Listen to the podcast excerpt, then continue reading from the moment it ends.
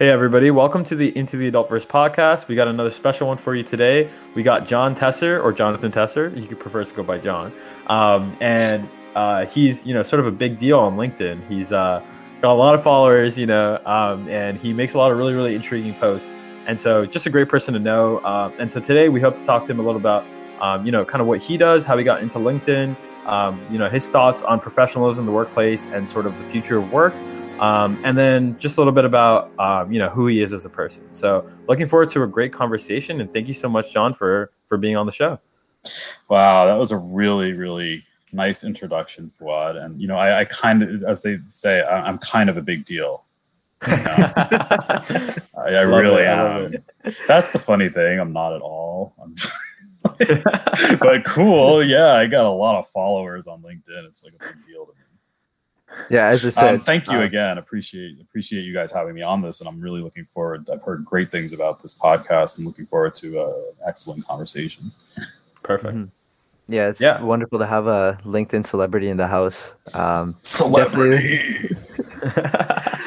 it's a first for us but hopefully the first of future menus um, and what defines celebrity to you damien? Because i don't know i don't know how this definition came about.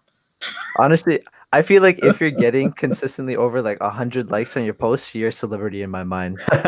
Great stuff. Cool. Yeah. Okay. Then I'm definitely a celebrity. Um, yeah. Uh, people did not like my joke post though that got under hundred likes this past weekend, um, where I picked I posted a picture of a Tesla, and I also posted the fact that uh, I'm the equivalent of the CEO of Walmart and Melinda Gates. They didn't get the joke. Uh, I saw was really post. sad. To be fair, I enjoyed it. Um, so you know, it's nice that you're mixing up some of the content like that. but I wrote it, and I think I think cultural sensitivity around sarcasm is not part mm. of the LinkedIn ethos. So I was like, it's oh. Yeah. I just amuse myself. People are like, don't quit your day job. It's not that funny. I'm like, I agree. I don't really care. You should get into stand up someday. You know, I've heard it builds a lot of good social skills. But oh my god, that's frightening. Fuad, I want to see Fuad, the, the stand up comedian. Oh no, no, no, awesome. that's definitely not that. I could do that. I could never do that. I think that has a lot of potential. yeah, I could see oh him like god. I could see him like analyzing and getting that like you know getting the sweet spot of exactly when to deliver the joke and like it would be perfect. Mm-hmm. It'd be perfect, except it wouldn't be funny. I'll do everything. I don't know, man. You're right. a you're a brilliant dude, so you would figure it out. This guy's Thank got a mind on him. He's a yeah. brilliant dude. Sorry, Damien, we haven't chatted before, so I don't know if if you're oh, like no. the same level of brilliance as this fool. Oh, absolutely not. Absolutely not. Like I would uh, say, I'm just like uh, an average top of the bell curve kind of dude. So yeah. Uh, no, I asked Fuad questions. I'm like, Fuad, what do you think of this? And I'm like, I'm waiting for his like measured response. And I'm like, I'm like seeking his approval. I'm like, did I do oh this the right way? Because I'm just like, there's so much brilliance there. And I, um, I apologize. You, you, I don't know if you guys read my latest blog post, but I do this thing that I call compliment bomb bombing, where like mm-hmm. whoever it is I'm dealing with, I'm just like I can't help it. I just think you're so great, and I'm gonna let you know how. That's awesome. That's so pure. We so, love it. Uh, so so Fuad's getting compliment bombed as we speak. Um, He's used to it. It's okay. Yeah, I'm, not, yeah. I'm definitely not. Oh my god, I don't know what to do with myself. Hopefully, by the end of this, we'll get Damien on the compliment bomb too. Uh, yeah, but, but I mean, this is a podcast, so I don't know if we're going to be able to. I don't know if we're going to be able to really learn much about Damien after this. This is not but, about me. Uh, Today, John has the spotlight. So. Oh man, I'm going to shut up and take the spotlight and let you guys ask what you need to ask. Sounds good. Yeah, I think uh, you've already came in, you know, just like a wrecking ball into the podcast. You oh, made your. You know, no, I'm sure that a lot of personality on you, so we're looking forward to seeing what kind of answers we can tease out of you as well. Um, but just for the listeners, you know, how about you uh, just talk a bit about yourself for a sec? Um, just paint a nice picture of yourself for the audience so we can get to know you a bit better as well. I love it. That's a great question. So I define myself as three things now. Um, it used to be two. Uh, I have three. I have three professional identities right now, guys. So you know the identities. I'm starting to become a little bit fragmented in who I am. But let me mm-hmm. share all three. So uh, first and foremost, I'm an analytics dude, which I don't think actually too many people know. Um, but my whole career has really been about analyzing data, finding insights, looking at Excel mm-hmm. charts, um, and then telling meaningful stories out of that data. Um, I do really deep insight work, which means I look at data to find really interesting things to drive strategy. Um, mm-hmm. If you look at my profile, I say as much uh, 15 years of using um, data and insights to learn about people to improve businesses. That's that's how I describe the professional version of who I am. Um, you could also call it uh, online stalking, um, which means using data around people's web behavior to understand who they are. But I mean, it is about people, so it's like you know, I call my job professional stalking, and I think once I describe it like that, people understand what it is, and they're like, "That's kind of creepy," but I get it. Um, yeah, it is kind of creepy, and yeah, you do get it. Um, the second way I describe myself is this idea, and I talked I talked about this earlier on a podcast, but this idea of this career whisperer for young professionals. Um, I have a really insane ability to within about 10 to 15 minutes of asking a series of questions um, and understanding some of your background pointing you in the right direction on your career uh, particularly for young professionals uh, mm-hmm. who aren't as clear as the direction they need to go as some older folks you know who are more established and have more experiences. Definitely. And so this idea of being a career whisperer is really just like i know how to, i actually have a method to help you figure out where you want to go. And so a lot of the content that you see on LinkedIn, if you see me on LinkedIn, is really geared towards this career whisper for young professionals. It's dealing with, you know, it's a lot of the stuff Fouad talked about uh, when mm-hmm. we, we chatted initially. It's the, mm-hmm. the the emotional side of being a you know career. Like how do I deal with you know the expectations and the imposter syndrome and the anxiety and depression and all this stuff and right. you know that's the career whisperer side of me that that really tries to help um, you know, people take young professionals take their whole selves and put themselves into their career. Mm-hmm. And then the new final part of who I am uh, is this is a new one, right? Like I, you know, it's this idea that, and, and Fouad, I know is is part of this journey for me as well. It's this idea that you can create good content on LinkedIn. And so, how do you do that um, and I pride myself on the stuff that I put out there. Um, this may um, it's really hard for me to not sound like a bragging piece of shit, but I'm gonna say something where like I don't think I've ever put out a bad piece of content on LinkedIn since I've started mm-hmm. posting. Everything I do is pretty well thought out. It's you know it has a point. It doesn't meander.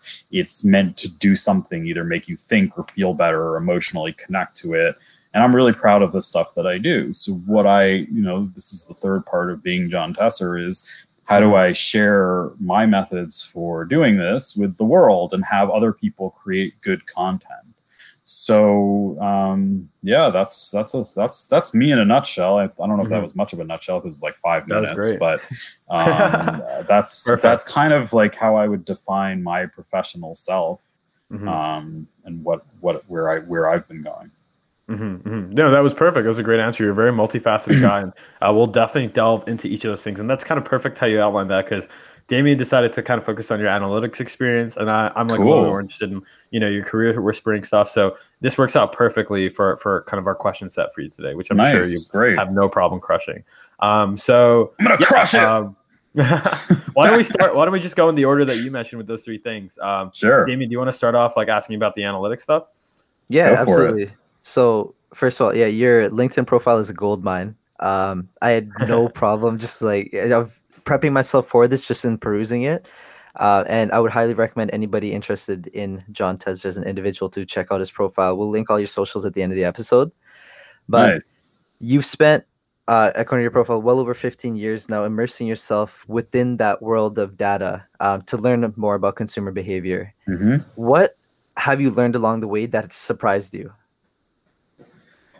Oh God, um, that's a really great question. What has surprised me? I think the most surprising thing to me um, is the inability of most data analysts to derive insight from data.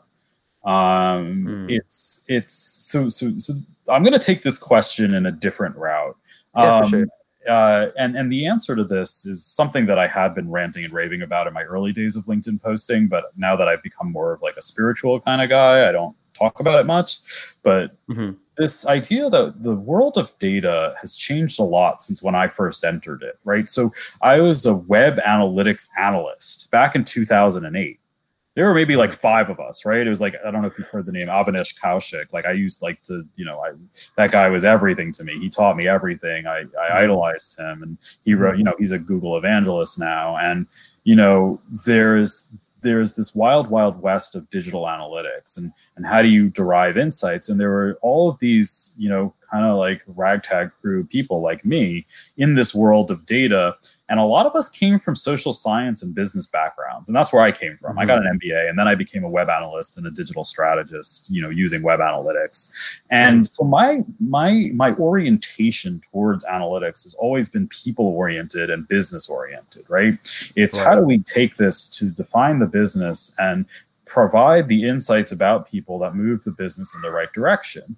I'm telling this to some very smart guys here. Fuad, Damien, you guys understand this concept of what I'm talking about.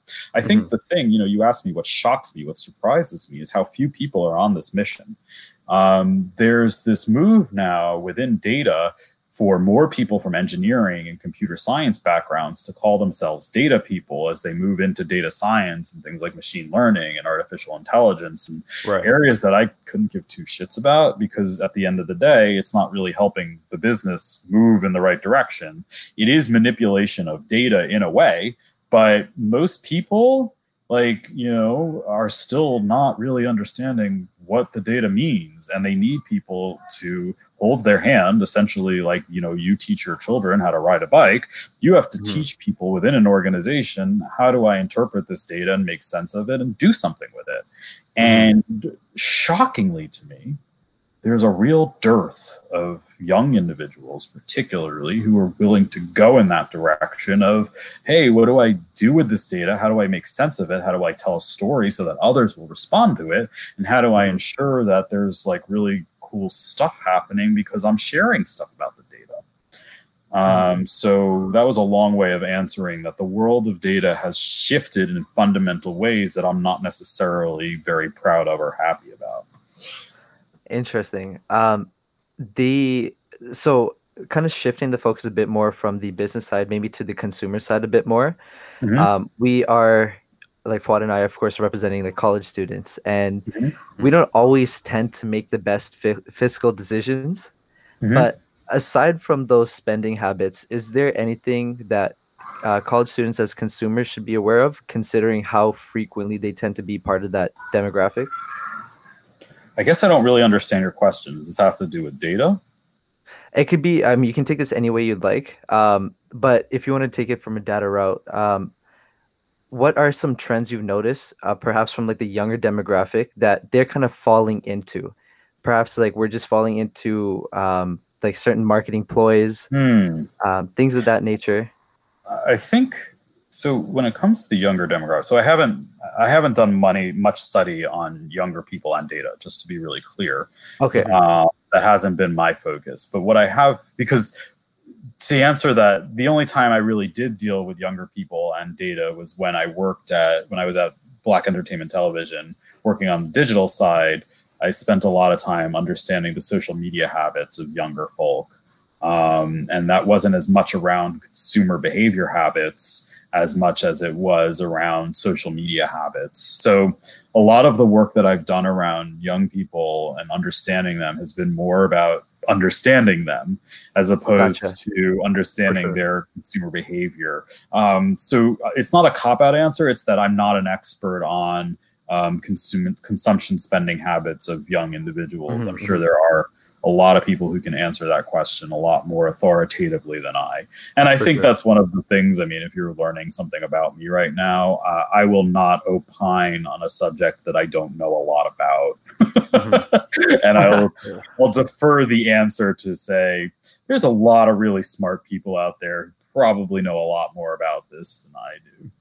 Yeah, for sure. No, well, I kind of on that note, then you know, you seem to be taking more of like and a theme I've been getting is that you seem to be taking a more of a people centric approach to data, right? Mm-hmm. And one of the problems with that is like, and you've you've talked about this. We talked about this in our convo. You talked about this on LinkedIn.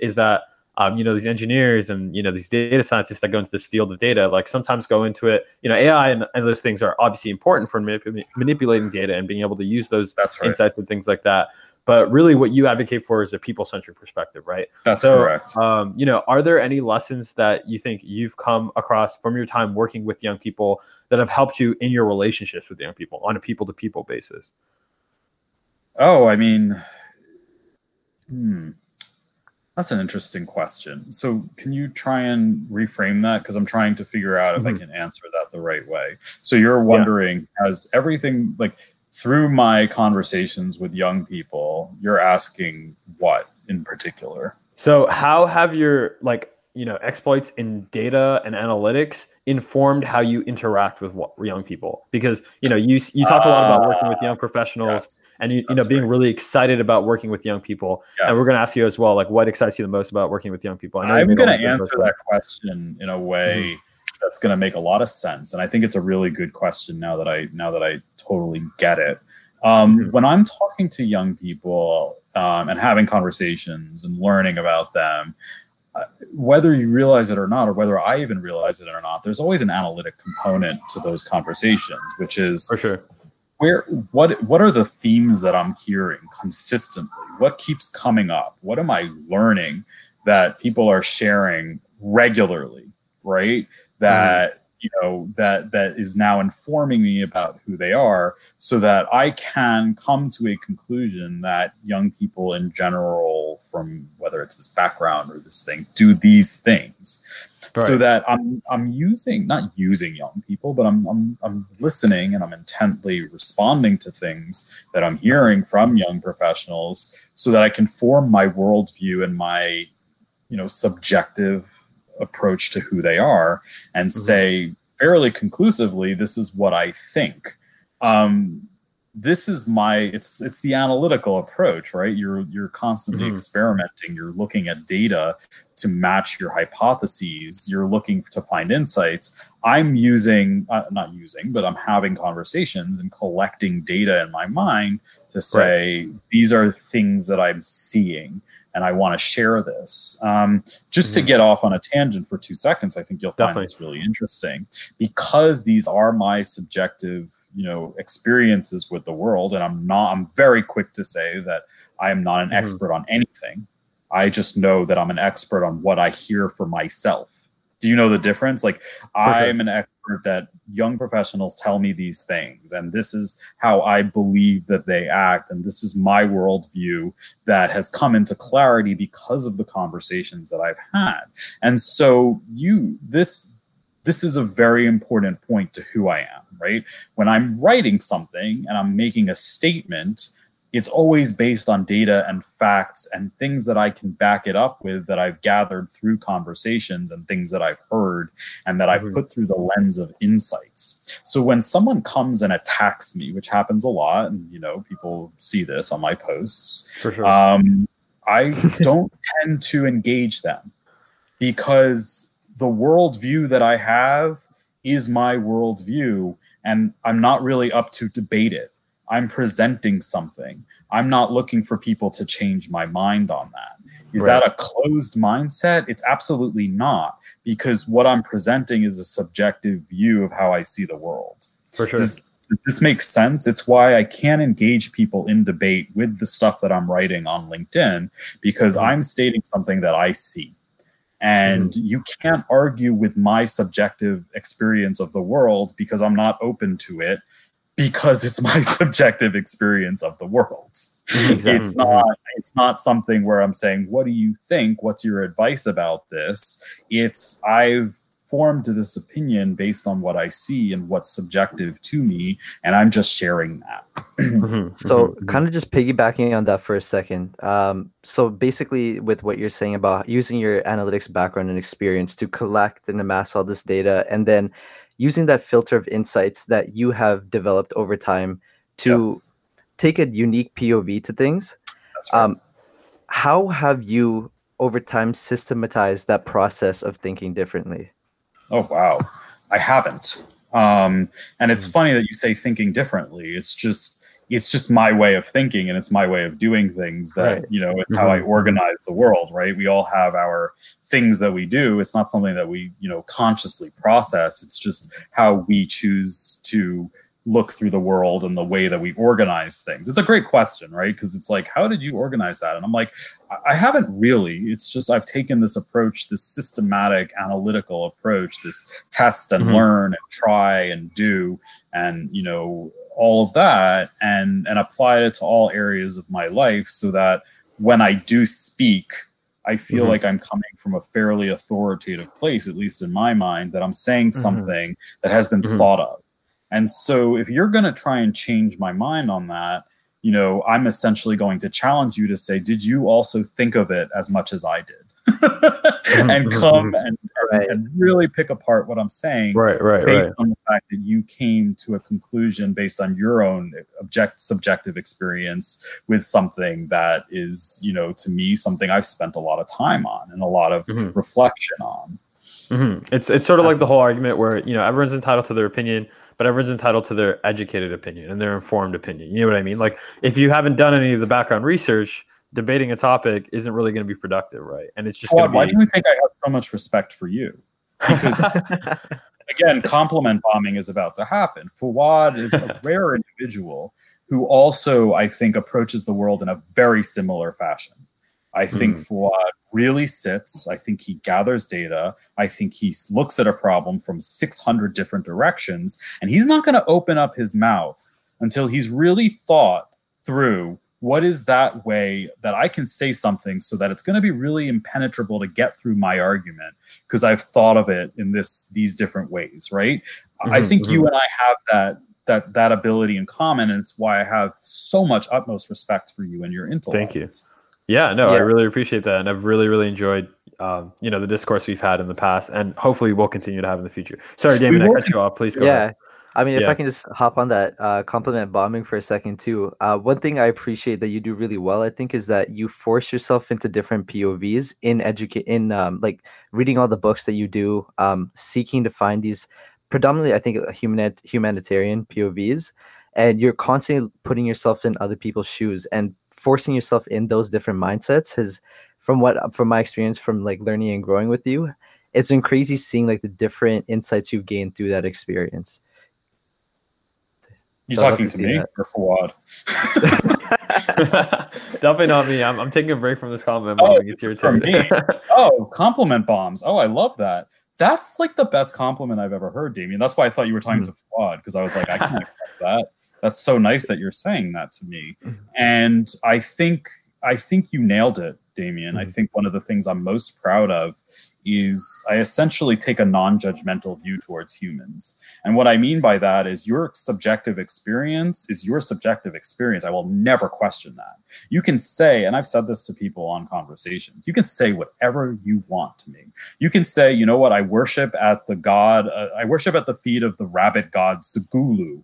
And I'll be like, you know what, that's cool. Tell me more about Zagulu. I'm not going to mm-hmm. sit there and judge and say you're crazy. I'm going to say mm-hmm. there's got to be a reason that you love Zagulu, right? Like this is Definitely. this is my inherent approach to humanity and it's the reason that I am able to talk to people cross culturally is that I care more about learning about their experience and who they are and absorbing that and like I said empathizing and stepping into their role as who they are then i care mm-hmm. about like saying well my judgment of the world is better than yours and and i'm going to force you into thinking what i do right I'm never going to do that in a conversation. And I think, you know, mm-hmm, mm-hmm. again, I think it's one of the reasons that people are drawn to what I write about and to what I say is because they recognize that that's there, that it's this non judgmental way of looking at the human race as saying, like, we're all in this together. We're all going to be okay. We're all messed mm-hmm. up. We're all great. And that, you know, we have a lot to learn from each other and other people's subjective experiences, the things that they've subjectively experienced as their own. Right. And mm-hmm. that's how you learn about different cultures and that's how you grow. And so it's really, really is the ultimate compliment when you say to me, Damien, that you see that in the work that I do and that's reflected in who I am and that there's a humanistic side to what I'm trying to say, which is, you know, stop with the judgments, stop thinking you're better, Absolutely. stop thinking you're worse, and Definitely. start listening and enjoying. Start mm-hmm. relishing other people and what they tell you, and start to see it as a gift when someone tells you something about themselves that you're learning a about them and you're learning about an experience that's different than yours. Mm-hmm. That's yeah. yeah, yeah. I view it as a gift. I view it as a constant um, I, I, that's why the compliment bombs do happen, and that's why they're they're genuine because I genuinely am excited by people's experiences, mm-hmm. and mm-hmm. so absolutely, and so right. I, I don't want to you know riff on this topic too much, but I think it's why I have a very hard time being attacked for the things that I say, because mm-hmm. I'm inherently you're attacking a worldview that that I view as humanistic and as empathetic and mm-hmm. as you know just open minded and you're saying but you're not those things. And that's hard for me to handle to be really honest if we're going to get vulnerable for a 2nd mm-hmm. uh, that's that's the difficulty that's the dark side of, of having a massive platform is that people are going to attack you and they are going to come after you and they are right. going to make it personal and it happens to me. And you know you have to figure out ways to handle that or you have to just walk away. Because the more popular you get, the more people are really going to come at you, even though they don't know anything about you. Mm-hmm. and I'm assuming that if I had a conversation with them the same way that I'm talking to Fuad and Damien, mm-hmm. they would never come at me that way because they mm-hmm. would see I'm just going to sit there and listen and recognize and being like, yeah, okay, you've had a tough life. You're taking it out on me, but you know, sorry. yeah, so, dude, that's that's absolutely. so beautiful, and I think you touched on so many points, but I think you know, one of the things that you touched on is that how you really, first off, try to put yourself in other people's shoes. And by doing so, you know, you can really understand their journey. And I think one of the number one ways in which you're able to do that is through your kind of like contact and your career whisperer status with young professionals a lot. Um, and I know that, you know, you've talked about working with young professionals a lot on LinkedIn and how you're really, really excited about working with young people. And I think to your credit, you know, you're one of the few people that I've met at least, or, you know, seen on LinkedIn who's, you know, like of the older generation, but is able to understand our process, our you know our thought patterns, like our trends and things like that, right? And so my question for you is, uh, what got you excited about working with young people? I mean, I wrote, I just wrote a, I wrote a blog post about it, and I was very honest about it. Um, mm-hmm. And it's worth, it's worth hearing this because this is this is the full John Tesseron scale, right? Like I start with something, and I'm like, oh, I did it because like I really couldn't stand you guys I thought you were self-entitled. I thought you were arrogant. I thought you were immature. I thought you yep. were selfish. I wrote this, all of this stuff, and I said, I'm here to be the stern older guy who's going to put you in your place. And I don't empathize with you much. Mm-hmm. I don't mm-hmm. really care about your experience. I have things to teach you, and I want you to sit down and learn it because I know more and you don't know shit, right? Okay, mm. excuse me cursing apologies. Um, and so what happened over time is my natural like the empathy came through and and i started having conversations and i started to really mm-hmm. understand your experiences and and the 180 happened and i actually started to think my god these people are fantastic. Um, they are dynamic they are open-minded um, they're way more emotionally mature than I ever was. Um, they're willing to talk about feelings and things that bother them and open up about things in ways that I never could. And I started to mm-hmm. really just just have an admiration for young folk, and this is really between people between the ages of 18 to 25, where I said, wow, I really admire you and I really want to help you because I see so much genuine good from what you're doing.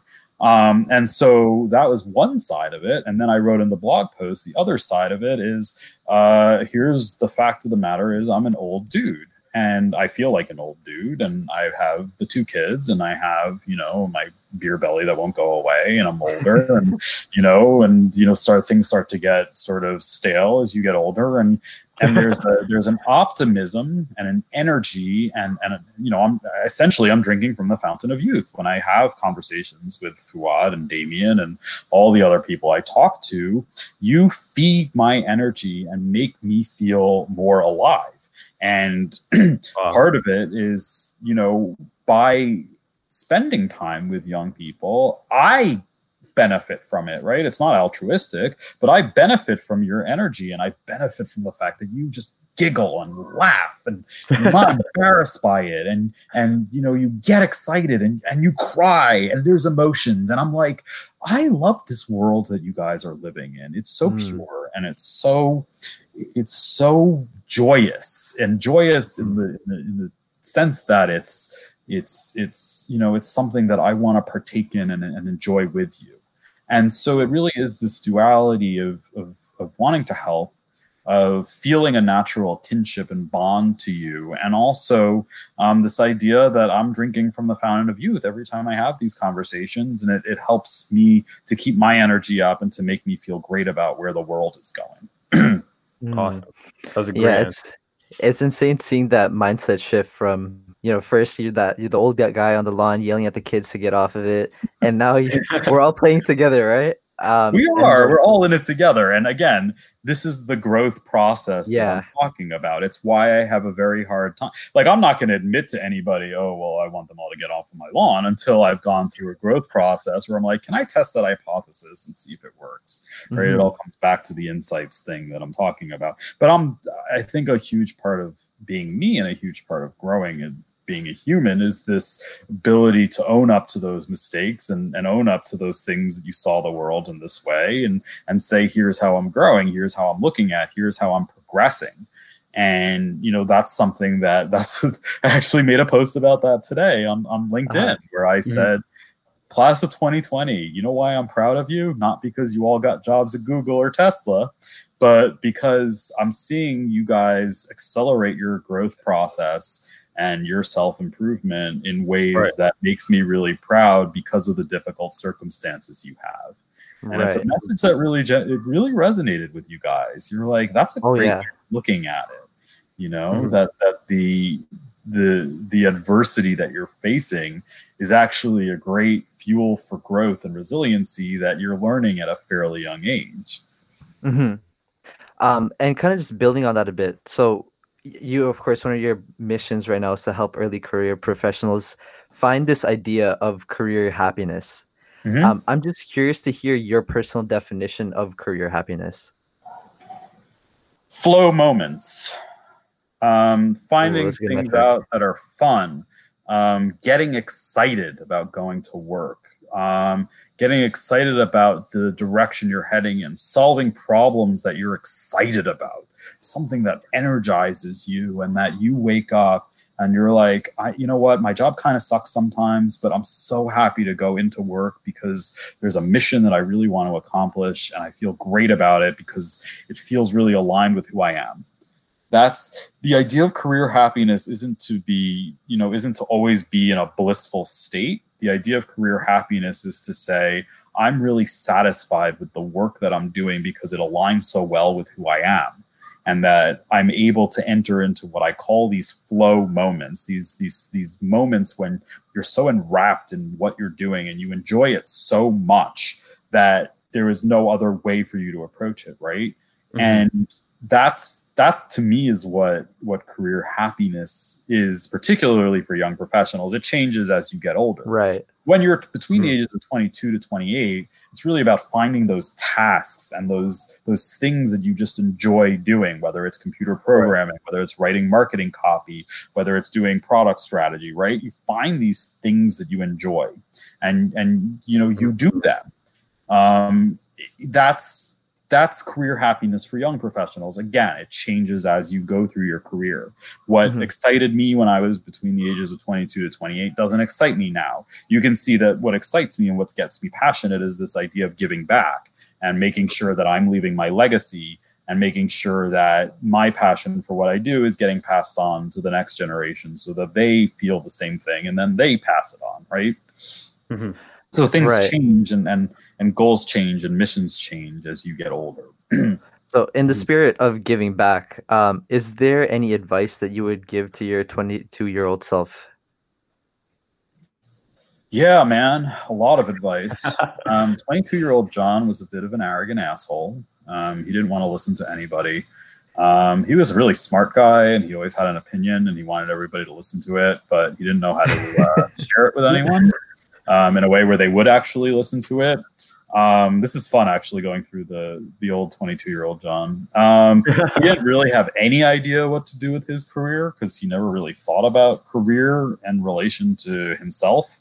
Mm-hmm. Um, all of the things that I'm trying to help you guys with, it's like I am trying to like make up for wrong times for 22 year old John. Don't be an arrogant prick. Don't be so selfish. Like right. have some idea of who you are so you can go into your career the right way. Find out what those flow moments are. Think about the things that you enjoy. Actively put yourself in your career rather than blindly follow what someone else tells you to do and what's the right path. Those right. are things that I would tell the 22 year old version of me who you know, it's, it's nothing in common with this version of me.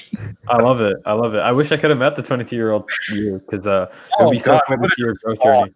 God, we would have just would have just like made you know made had opinions about things and told you you were wrong and stomped off. I love to be challenged. I love to be challenged. Um, no, it's really great advice, and I think you know that applies to all young professionals, and that's really cool. Um, you know, kind of going on that note, and one of the ways in which you've been you know, you know, using your platform is is um, helping to create better content on LinkedIn as well, right? right? So that, that comes mm-hmm. along with the mentorship aspect, right? Because you know, yes. not only are you making content for other people to advance in their career, but you're helping people to make content for other people to advance in their career, right? It's kind of meta in that right. sense. Um, it is so, meta in that sense, yeah, yeah, yeah, yeah. And so we talked about this on our last call, but um, you know, I think there's a lot wrong with LinkedIn, and so do you. And there are a lot of ways we can go about fixing it.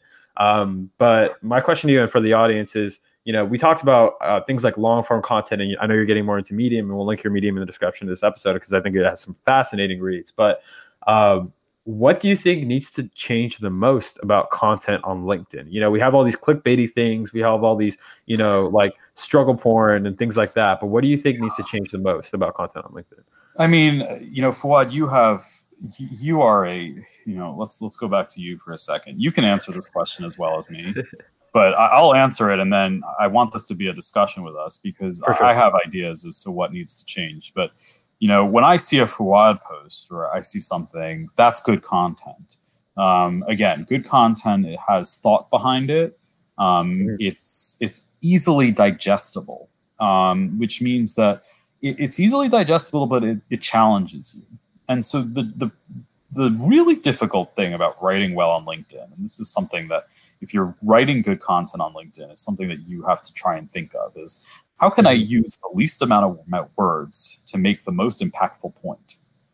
Right? Mm-hmm. One of the best posts I ever wrote was about myself as an analyst.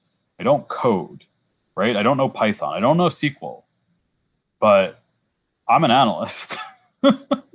and you know there was something about this that really resonated with people right? That that you don't have to know code you don't have to know sql that doesn't define you as an analyst. It defines right. you as, as a you know there's other things but it was like maybe literally 15 words. And so i'm presenting this is one of my favorite pieces of content because i'm presenting a very complicated idea which is you have these preconceived notions of what an analyst is and i'm saying i'm not those things i'm this and I do it in a way where I'm challenging you to challenge my worldview of this and open up mm-hmm. a debate. And people really responded to that. It was an emotional plea and a thinking plea at the same time.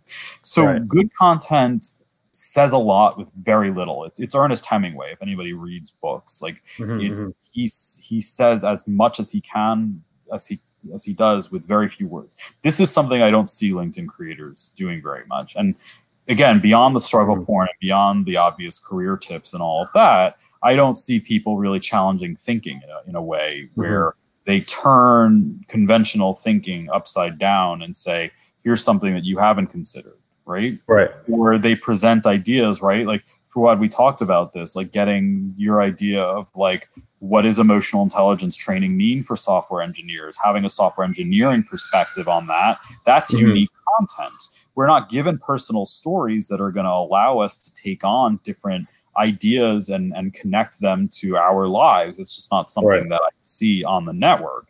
And mm-hmm. so mm-hmm. again, these are this is what this idea of good content is. And I'm yeah. glad you teed me up for this, Fouad, because the next part of what I'm trying to do with my career and how I want to help young professionals and sure. older professionals and any professional really is mm-hmm. how do you go onto LinkedIn write good content and have it be a part of your personal brand.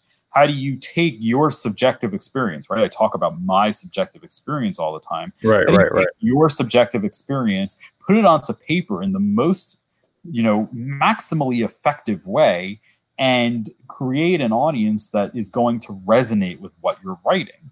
So it's essentially teaching it's teaching people that content writing on LinkedIn isn't to get engagement, isn't getting people to like, you know, 5,000 likes or whatever.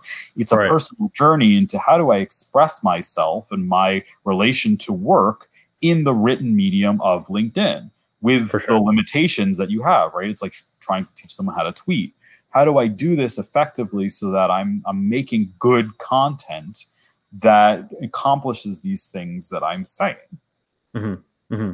No, that's great. And yeah, like you mentioned, I, you said you wanted this to be a discussion, and so I'll give my thoughts on that too. Like, I think the biggest thing that you mentioned was was definitely this like idea of when I when I go on LinkedIn, what I want is I want new ideas. I want things that's that challenge right. how I think. I want things that's to right. enrich how I think. And mm-hmm. I'm not going to get that with a bunch of software engineers who have the same experiences talking about their career tips on how to get a job at Google, right?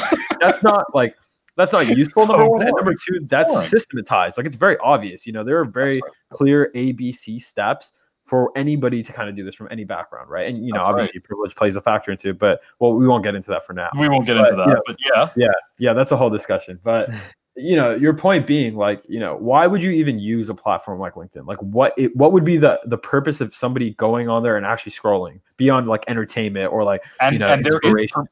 I'm going to be real honest with you. I, I don't go on the platform to scroll. Yeah. Because there aren't enough Fuads out there who are writing interesting things, right? There's not enough of me out there. I'm going to put myself in the category where you're constantly trying to push the For envelope sure. of what it means to write good things and have people think. And mm-hmm. so, why am I going to scroll through a feed when I can read, you know, a psychology journal or I can, you know, read like some sort of, I don't know, biography or something where where I'm learning, like you said, learning new concepts that right. are helping me. Why do I need to go to LinkedIn for that? LinkedIn mm-hmm. is supposed to be a place, like you said, if I'm going to read good content there, it's because somebody expressed something that I hadn't thought about based on their subjective experience. Right. This is really subjectivity. Yeah, yeah. The key is the subjectivity. The key isn't five tips to get a job at Google. Oh my god, it makes me want to blow my head off when I hear that, yeah. right? So yeah. that's been done 500 times. It's not interesting. Does it get engagement every time? Sure. People are sheeple, right? Like fine, but but is that good content? Absolutely not. Absolutely yeah. not. And and you know the problem with the LinkedIn algorithm is that it rewards this shitty content. Some of the good stuff's getting behind. We have to figure out ways to curate good stuff and, and bring it up in the algorithm so that it's seen more and that there are communities of people creating good content that are sure. causing really interesting discussions yeah. so that we can make the network better. Mm-hmm. And is it happening? No. Am I a crazy megalomaniac and I think it can happen? yes. I, I mean that's great. And like I think it's a positive mission to be on regardless even if it doesn't happen or it does happen you know I think anything we do in the right set like in the right direction is, is a net positive in that sense. Um, and I think one thing that you mentioned you know is that you know the, the true purpose of linkedin is to have that subjective experience right? Like That's if right. i don't understand where you're coming from your post means nothing to me because i would just go read some research on that subject instead. You know what i mean? Correct. so like if you don't imbue that with some sense of personality and some sense of you know like genuineness, then it's it's pretty much impossible to read. Like I'm sure you've read the posts as well. Like you know, reading a statement of facts or like a resume, you're, you're pretty much putting your resume on LinkedIn, and that's not what you know the community aspect of LinkedIn is for, right? Uh, but right. I think some, one thing that a lot of young professionals struggle with um, and myself included, is sometimes you know it's hard to be genuine when you when you feel things like imposter syndrome, right? You don't sure. feel like you're qualified to talk about things like that. So, you know, what advice do you have for for young people who you know are looking to add a little bit more of their genuine perspective and you know their subjective experiences, but aren't um, sure whether that has like merit in in, in start start to say I'm not sure that it has merit. it's, it's it's it's true because I've seen some one of the things that, and, and I'm glad you touched on this, Fuad, because one of mm-hmm. the pet peeves I have with young professionals is I see 21 year olds on the platform that have fairly big followings, and they're telling people how to be professionals. And as an older person, this gets back to my original stereotype of what I think of as young professionals, right? Why I wanted to teach you a lesson. You don't know that. And that's cool, right? It's cool that you don't know that. But what you do know is your subjective experience and what you've been through. You know what it's like to be an intern in publishing. You know what it's like to be an intern working with a bunch of Harvard and I mean MIT people, and you know how that feels. You know what it's like to be an immigrant living in Canada or having a second generation family. You know a mm-hmm. lot of things. There are things that you know because you've lived them. You don't mm-hmm. need to go mm-hmm. on LinkedIn and start offering advice. In fact, if you read any of my posts, I have never offered a single piece of advice, even when I'm offering advice. It's it's a, like a little bit of a trick of the mind, right? Yeah. I write things, but I'm not telling you to do something ever. Mm-hmm. I am never saying go do this and this will happen. I'm saying aha idea. Mm-hmm. Mm-hmm. Mm-hmm. and that's the key to young professionals being on this network, which is I'm comfortable in gray areas because I don't know the answer. And the imposter syndrome then goes away because you don't feel like when an imposter, when you say, I don't mm. know, and you present an idea and yeah. like, I don't know either. What do you all think? And it becomes a shared experience of young professionals rather than these are the five tips I took away from. Sorry, but that drives me crazy. It really mm-hmm. does. There's this there's this trend that that you have to go onto LinkedIn and be seen as an expert and be seen as knowing something, and that is not relatable content. You mm-hmm. don't mm-hmm. know, and that's great. It's great that you don't know. And the quicker you own up to this not knowing, the better your content is going to be. I think you also teed me up here, which is I mm-hmm. have content mentees that I work with and the first thing that I have done with all of them is to get them out of this mindset of the I know and into the mindset of I'm presenting me and I'm presenting a full version of me with emotions and ambivalence and things I don't know. And I'm presenting you with me.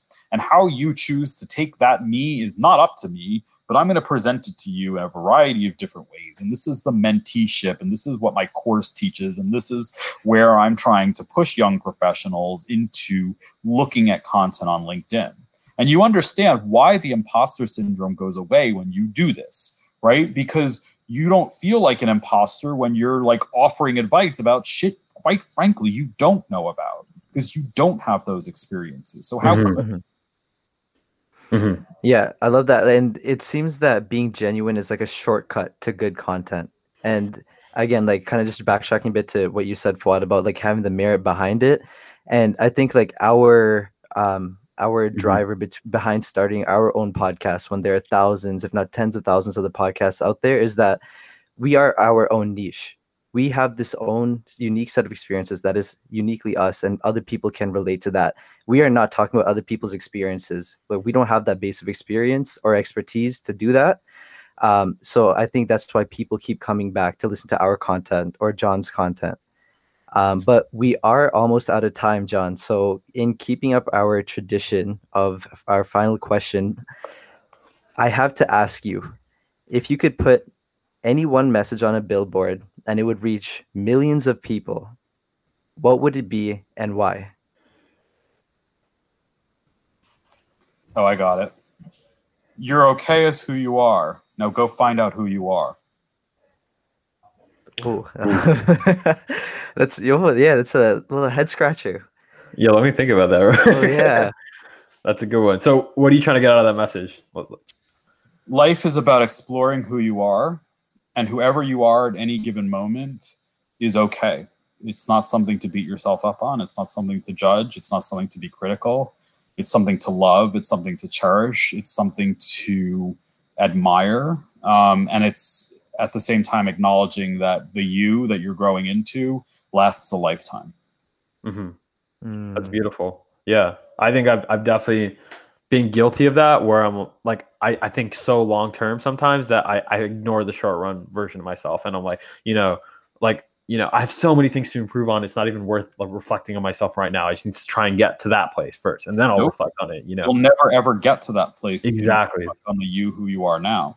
The you yeah. who you are now is going to be, you know, you're going to build on the you who you are now and become the you who you are later. If you're ignoring who you are now, um, you're missing out on your own experiences. Mm, we're a work in progress in perpetuity. Yeah. yeah.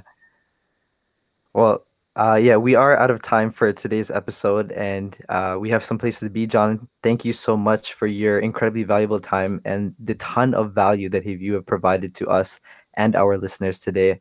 Um, are there any final thoughts you would like to leave us with before we sign oh, off? This was really, this was a great conversation, guys, and you got a really great podcast going on here. I hope people check this out and uh, uh really enjoyed our, our time together. So thank you. Mm-hmm. Where can thank people you, find you? Uh, read my blog. Um, it's medium.com slash Mahler 101, I believe. We'll link, uh, it, we'll link it. Yeah. We'll link it. Yeah. You'll link to it, guys. You'll link to it in the podcast. But I, I think to really understand who I am and what I'm about, you have to read the blog. Um, mm-hmm. The stuff on LinkedIn just isn't gonna isn't gonna cover it. Absolutely. Thank you so much, Sean. Once again, you know, it was a great conversation. I hope to have more of these with you. Very, very happy you reached out and like you know, I'm just so lucky that you were even able to come on this podcast. Um, quarantine does have some blessings in disguise, so luckily exactly. is great for that. podcast. Thank you guys. Appreciate yeah, it. Yeah, for sure. Yeah, for sure. Cheers and have a great rest of your day. All right.